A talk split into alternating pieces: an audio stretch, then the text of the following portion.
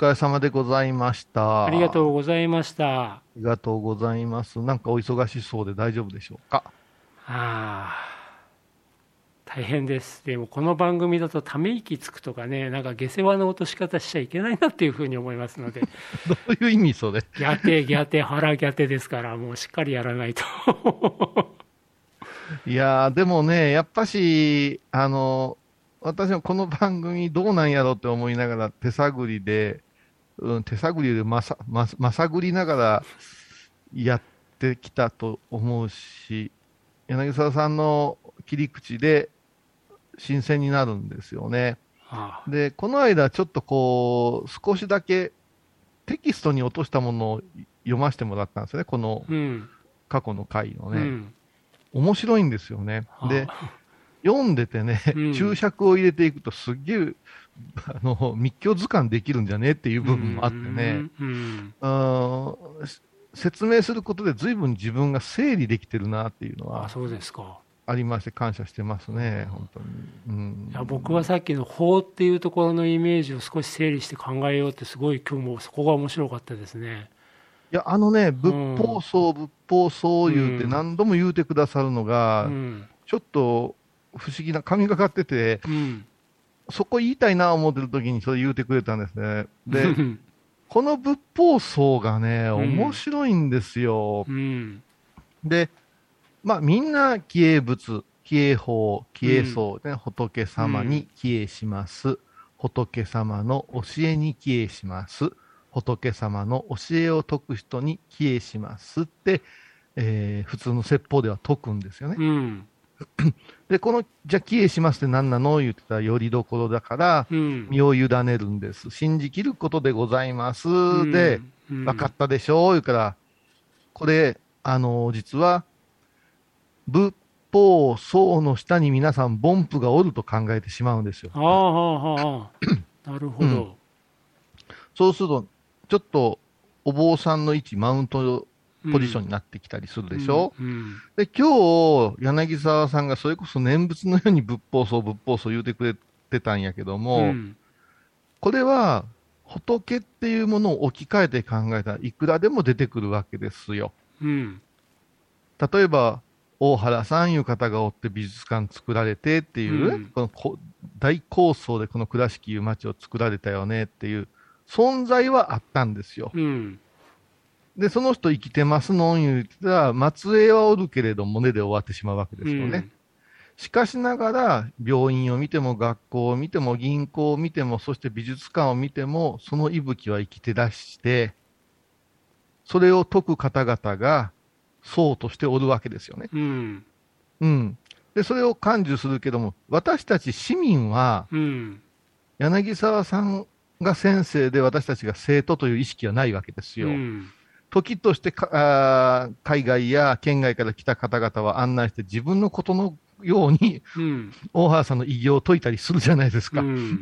その空間をね。うん。じゃあ何を解いとんのやって言われたらそこに法っていうものがあるっていうことですよね。うん。うん。で、先ほど生き様いう話をさせてもらったんですよ。うん。だから大きくても小さくても宇宙規模でも親子の関係でも仏法、そういうのは成り立つんですね。うん。うん。ここに入ってこんと、拝む意味って分かんなくなっちゃう。うん。なんか、あの、全然また違う話になっちゃいますけど、うん。大原孫三郎がいて、うん。えー倉敷紡績を、そして倉れを、で、中央病院を、で、銀行を、美術館を作った。ね、まあ、大偉人、まあ、大原孫三郎。うんで、その一人息子が大原宗一郎。うん、で、まあ、ある時期までやっぱりそ孫三郎の方が創業者であるものが多かったから、うんまあ、2代目宗一郎よりもすごいすごいっていう感じだったけど僕はこと美術館のことを調べ始めたら宗一郎こそすごいなってすごい思ってたんですよ。で最近あの高橋川流域連盟ってねよく機能するようになってきたけど、はいああいう構想を考えたのも大原宗一郎なんですよね。ああ、そうなんですか。うん。うんでね、その大原宗一郎と大原孫三郎のちょっとした違いを、あ、そうかって思ったのが、まあ、総一郎からすると、お孫さんにあたる今の我々の茜理事長がね、うん。総一郎のことって、みんな自分のことのように、自分の父や自分のおじいちゃんのように語るのよねって、孫三郎はそう語らないけど、総一郎っていうのは、なぜかあのキャラクターとしてはそんな親しみ深い人じゃないけど、みんなが総一郎って我がことのように語るのよねって言ったときに、うん。あその孫三郎の世間でのあり方と、総一郎の世間でのあり方とか、一人一人の人の孫三郎との関係、距離感と総一郎との距離感、その違いっていうのが、法っていうような言い方をするのかなと思って、さっき伺ってたんですね。いや、もうまさにその例えですると、うんインド仏教史ですよね。う んうん、お釈迦様がおって、お釈迦様は80歳亡くなって、ダビされて、ダビされたらお骨が出てきた。うんこのお骨をシャリと呼んでみんなで守ろういうことになった。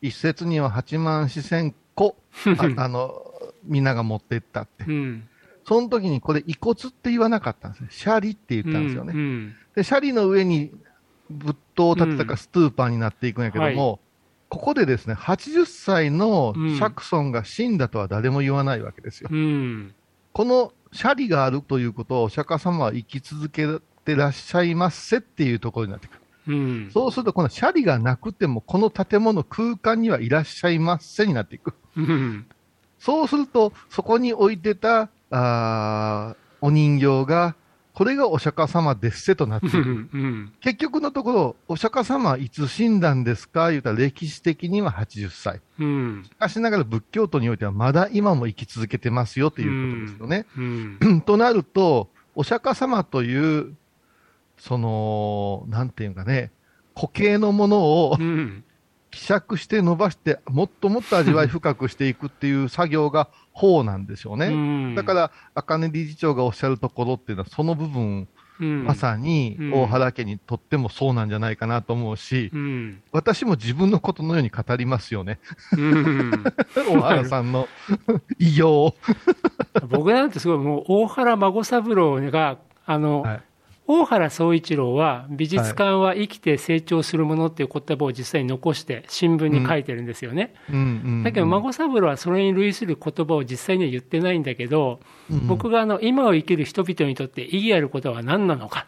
それを考えて病院作ったり研究所を作ったりってうんうん言ってたら、あのその言葉はいつの間にか孫三郎の発言とみんなが思い込んでいたっていうね。はあ。だから、そう、そう、もう全部そうでしょ。だから、それ、うんあのーもう、だから柳さんも必ずね、うんなんか喋る前、論文の前に尿税がブーンって一筆入れるんですよ。うんどんどんなエッセイでも、うん 報告書でも。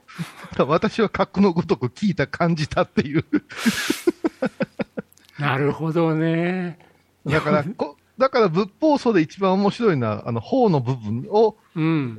見つけられた時が楽しくて、うん。そうすると私にとってそうっていう存在は誰やろうって、うん。それが天の声であるかもわからんし、うん。ご自身、このラジオを聞いた人たちが語り出したら、その人もそうなんですよ。うん。うん、この面白さがあると思そううでね。ですすね。格のごとき我は聞きましたですよね。そうですなるほどね。それいいな。柳沢さんの論文は必ず、尿税がブーンって始まってるけど、あの人なんか心境の変化あったんちゃうかなっていう。うん、こういう面白さがあるんでね。で、うんまあ、最後、ちょっと付け加えさせて、またこれもどっかでお話したいんだけど、今日の行坊っていうものはお坊さんがやる、うん。ああじゃりとなった人しかできないことなんだけれども、はい。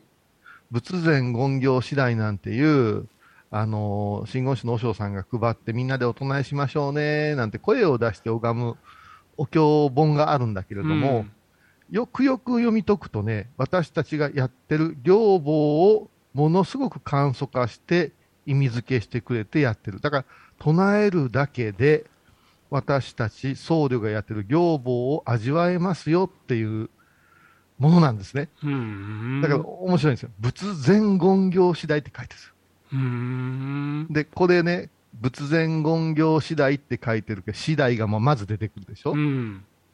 で、言行でしょ。進んで行をしますでしょ。うん。その上に仏前が出るんですよ。うん。なぜ、そしてこれね、私いつも言うんですよ仏前の前に赤丸しとけよって言うんでうすよ。ん。いや、僕もなんかな、どの、どの禅かなと思って。うーん。仏前、だから仏様の見舞いにおいて唱えて、うん唱え終わったら仏中言行だったねってならないかんわけですよ。うん。仏様の中に入れたねっていううね。ん。うん。はあその部分だから、あえて仏前言行次第になってるわけでなるすよ。ほど。う。うんんこの辺またどこかでね、お話できたらなと思ってますけれども。どうなんか真面目なアフターでしたね。はい。はいはい。いつも真面目でいいんです。ありがとうございます。ありがとうございます。はい。